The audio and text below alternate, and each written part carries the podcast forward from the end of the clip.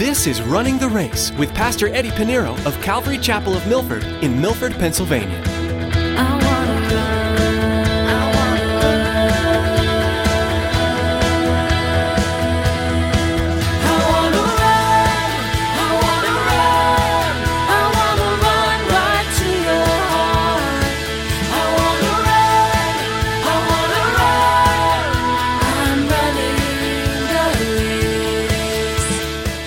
Pastor, why you got to mention this leader's name? Why you got, you know, because it's biblical.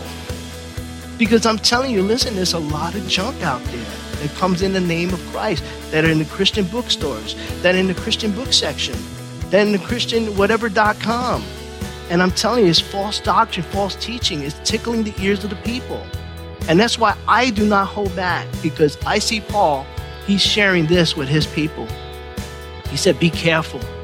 In today's message, Pastor Eddie examines the role of a pastor as an under shepherd. There are many false shepherds in our world, calling believers and unbelievers towards false doctrine. Our pastors can help make us aware of the doctrine that disagrees with Scripture, but we need to do our part to be very wary of the popular ideas that can lead us astray. We need to spend time with the Holy Spirit and His Word so that we avoid the enemy's deception. Well, let's join Pastor Eddie for today's edition of Running the Race.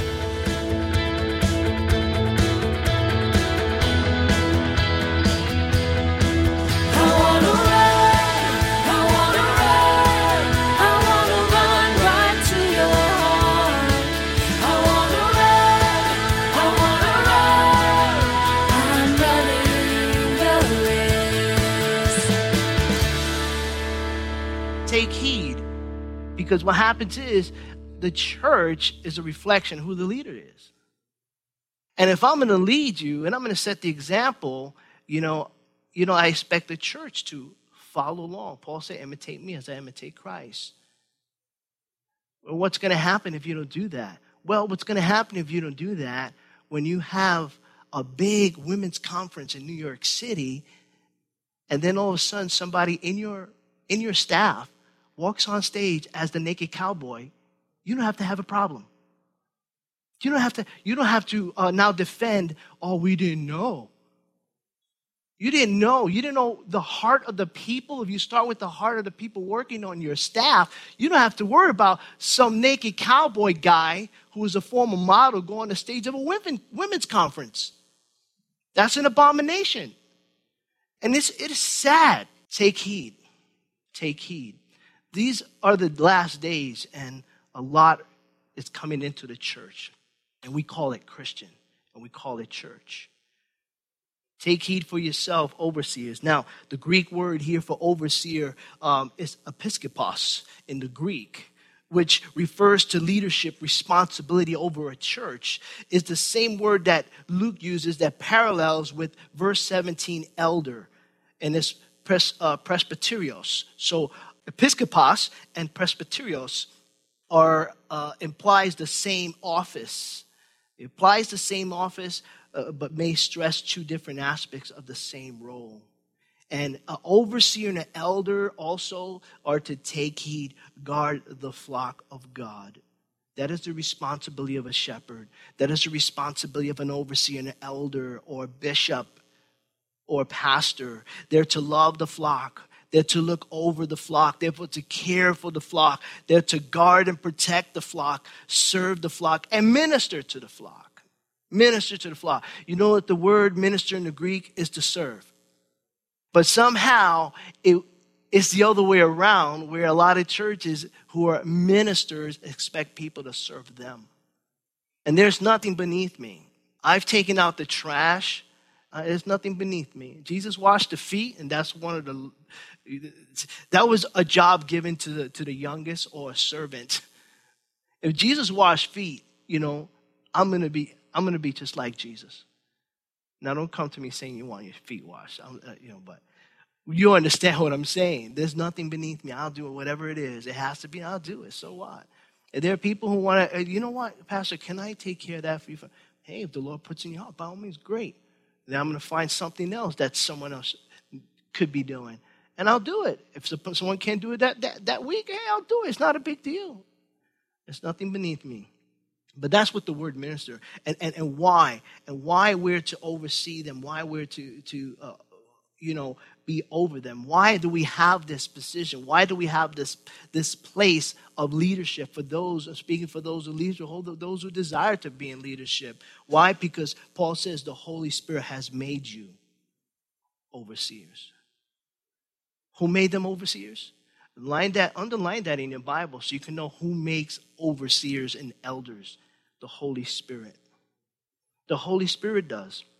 Now, there are those who uh, made themselves, and now we have a way of, uh, which is, you know, there's nothing wrong if you're going to college, I want to be a pastor because I want to be a college. If you feel that calling first in your heart, then don't say, well, if I go to college and get a degree, then I could be a pastor. That's not the right way because no one in the scriptures went to get a degree. A degree is great if you're called to be a pastor. I'm a pastor. I want to be a good student of the word. I'm going to study word and do college, which is something I'm doing, but I'm taking a break right now. I'm still doing it. I'm doing it because, and I, I, I'm going for the degree because it is my calling. Because God put it in my heart first, but there are people who do the other way around. Or there are some who are elected. There's some circles where they elect a deacon, elder, or, or a pastor, they elect them. It's by voting of hands, and we know how that works, right? I like what Jon Courson said in his commentary while I was reading through this. He said, In America, we're into democracy, but since, and he puts in brackets, and this may be news for some, God is not American. The church is not a democracy. There is no one that was voted into a position. There was only one that they cast lots, and that was the apostles to fill in this position of uh, Judas. That was it. There wasn't, okay, you know what? Let us vote. Well, what do you think about him? You think he's leadership quality? Well, I don't know. Let's just vote. It's a popularity. That's what it comes to. And it's sad because we all vote in the flesh. We can't even put a godly man in office in our country. And we're going to try to practice that in the church. But I like what Paul says here the Holy Spirit made you, made you overseers to shepherd the church of God. This is why it has to be the Holy Spirit that points people into leadership because they're shepherding the church of God. How does one shepherd the church of God? Well, we find that when Jesus, one morning when Jesus had breakfast with Peter and the rest of the disciples. It's found in John chapter 21, verses 15 to 17. In verse 15, it says, So when they have eaten breakfast, Jesus said to Simon Peter, Simon, son of Jonah, do you love me more than these? And he said to him, Yes, Lord, you know that I love you. Now, we know about the agape and phileo. That's not what I'm going to zoom in here in this text. He said to him, Feed my sheep. Feed my sheep. You love me, feed my sheep. In verse 16, then he said, And he said to him again a second time, Simon, son of Jonah, do you love me? He said to him, Yes, Lord, you know that I love you. He said to him, Tend my sheep. He said to him the third time, Simon, son of Jonah, do you love me?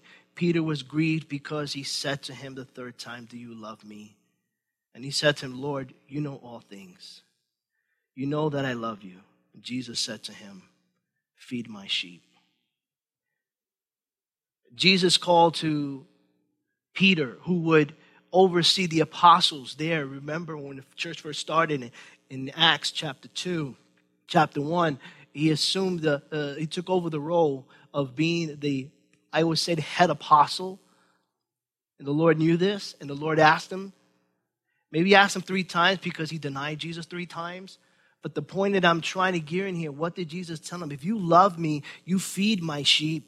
If you love me, you tend, you care for my sheep and feed, but the emphasis is feed. But there are some who only know how to feed, but don't know how to tend. But here, the point is to feed. And so that is why we teach here the word. Our, our responsibility is to teach.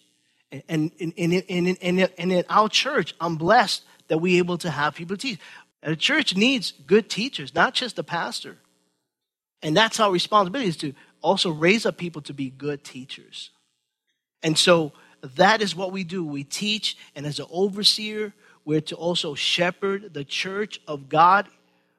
Here it is shepherd the church of God, which he purchased which, with his own blood. You, the flock, the sheep, the lamb that belongs to, to the shepherd, the congregation, the church, the bride of Christ, you belong to Jesus. You do not belong to me or any pastor or any leader. And sometimes that comes off from some pastors and leaders that, okay, I'm the pastor, here's what I say, and you do what I say. And there was a, a, a group of people, uh, it was a cult pretty much, not too long ago that came out from Florida where it was, uh, it was called discipleship or something like that. I don't remember. But what happened was if you were part of that church circle, anything you do, anything you want to do, you have to get approval from the leaders.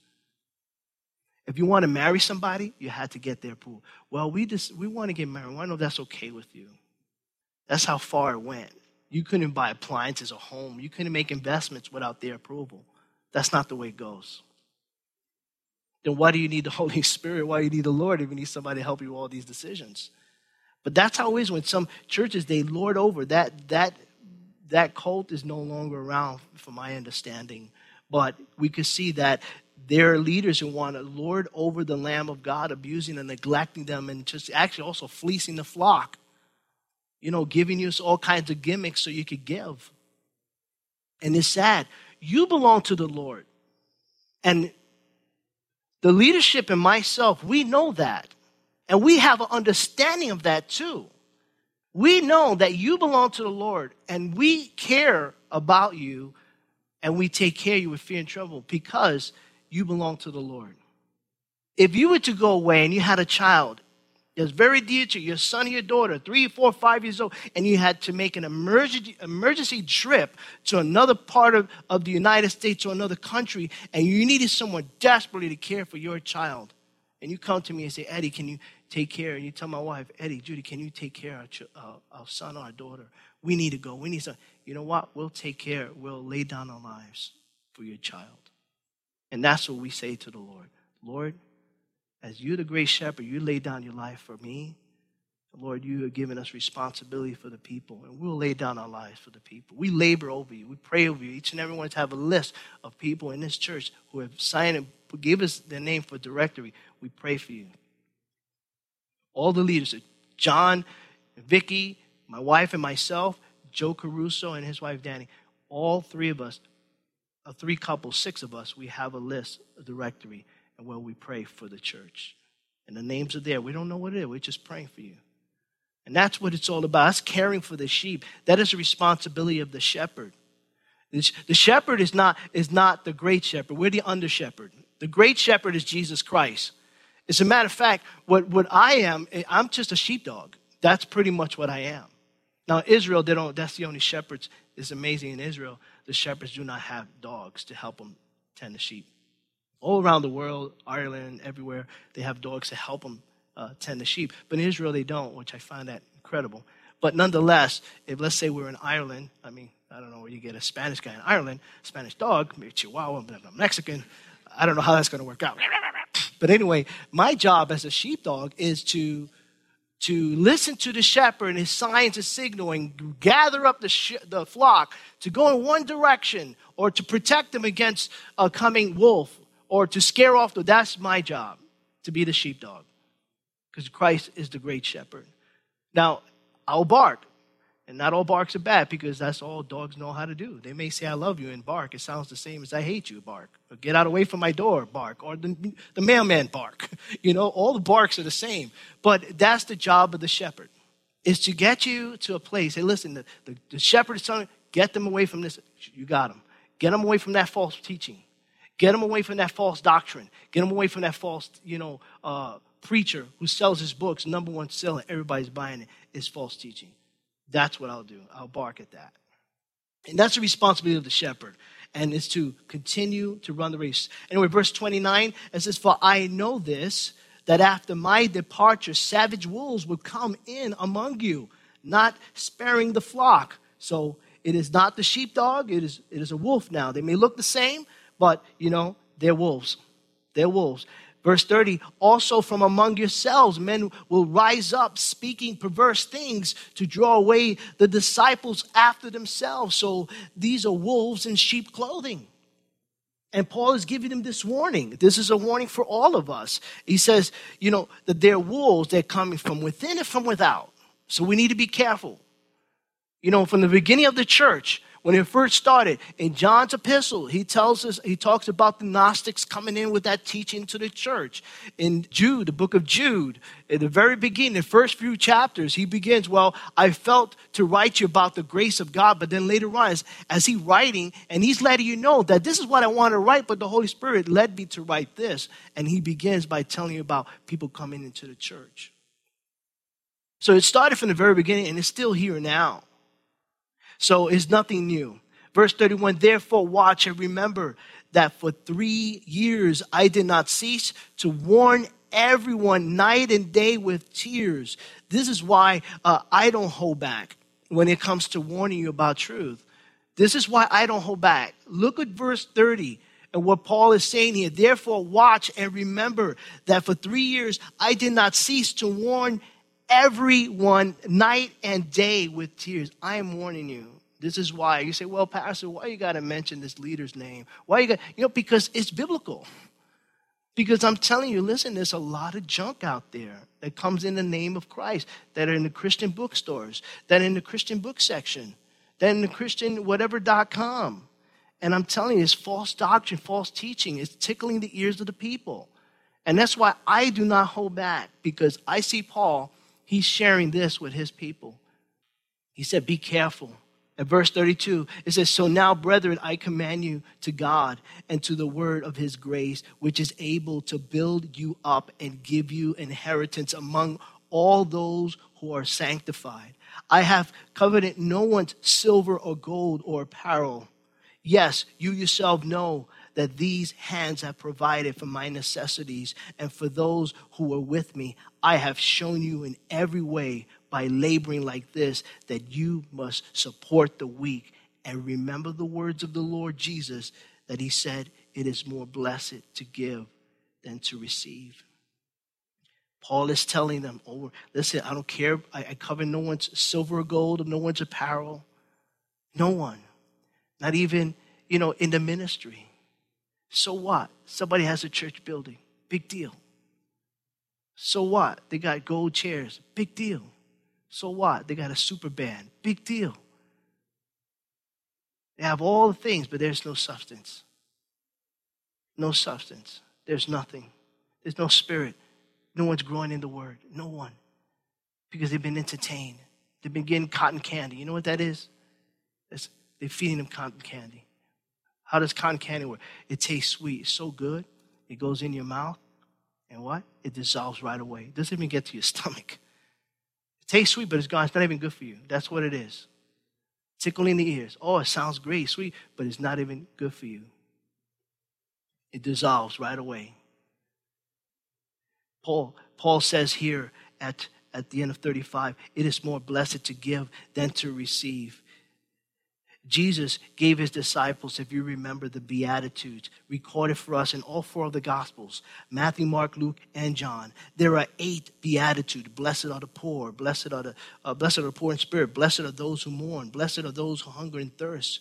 Here, Paul is reminding the elders of Ephesus that Jesus said, He says, Remember the words of the Lord Jesus. And Paul is parting, parting words was taken from an unrecorded mind you, this unrecorded from our Lord and Savior. It's not found in the gospel. When, when, when Paul says he remember the words of our Lord Savior, he's, he's going to say, it is more blessed to give than to receive. You're not going to find it in Matthew, Mark, Luke, and John. Now, as, as common people, we, we, shouldn't be surprised. I'm not surprised at this. I believe what Paul said. I believe Jesus said it. Just because it's not in the four Gospels, that doesn't mean Jesus didn't say it.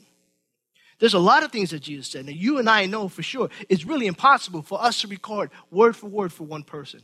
It's impossible. It's impossible. As a matter of fact, John writes at the end of his gospel, at the very end, the very last verse of the Gospel of John, in John verse John chapter 21, verse 25, he says, And there are also many other things that Jesus did which if they were written one by one, I suppose that even the world itself cannot contain the books that would be written. Amen. Every scholar, uh, scholars don't have a problem with this. As a matter of fact, some of the translations, when they publish the book and they print it, we see that when we go to Beatitudes in the four Gospels, the words of Jesus are in red.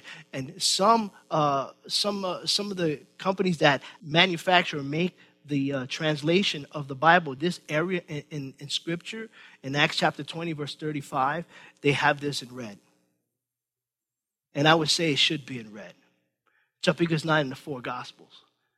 Paul said it's better to give than to receive. And you say, remember these words. It is blessed, I'm sorry, blessed, not better to give. It, you, let me read it right instead of just trying to get out of it. It is more blessed, because I think that's important. It is more blessed to give than to receive. More blessed to give than to receive. The word blessed is mentioned 42 times in the gospel. However, it only occurs once when it's used in the New Testament more blessed. It is more blessed to give than to receive. Now, this is a popular verse that you know you probably heard it from people who don't even go to church. Isn't it more blessed to give than to receive? You hear that from people who don't go to church. They hate God, but they love that because it's a, it's a proverb to them. But it's the word of God. And then you even have some TV evangelists who like to abuse this verse. It's more blessed to give than to receive. And I wonder if you're giving, buddy. You know, I wonder if you're giving. They misuse this all the time. But you know what?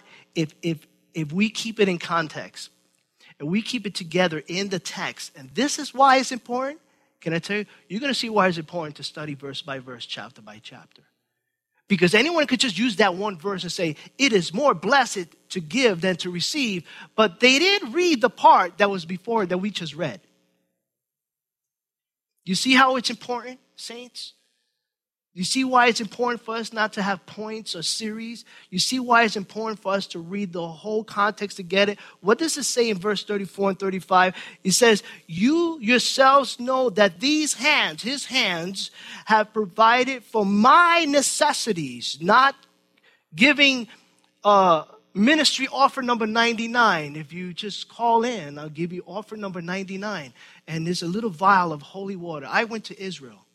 And I took a gallon of this holy water from the river, and I'm going to put in this vial. And I was in my office, and I pray, and I want you to have it. All you need is to send is 1995. He provided for his necessities. And he said, and for those, in verse 34, you yourself know that these hands have provided for my necessities, and for those who were with me, I have shown you in every way. Underline that by laboring like this that you must support the weak.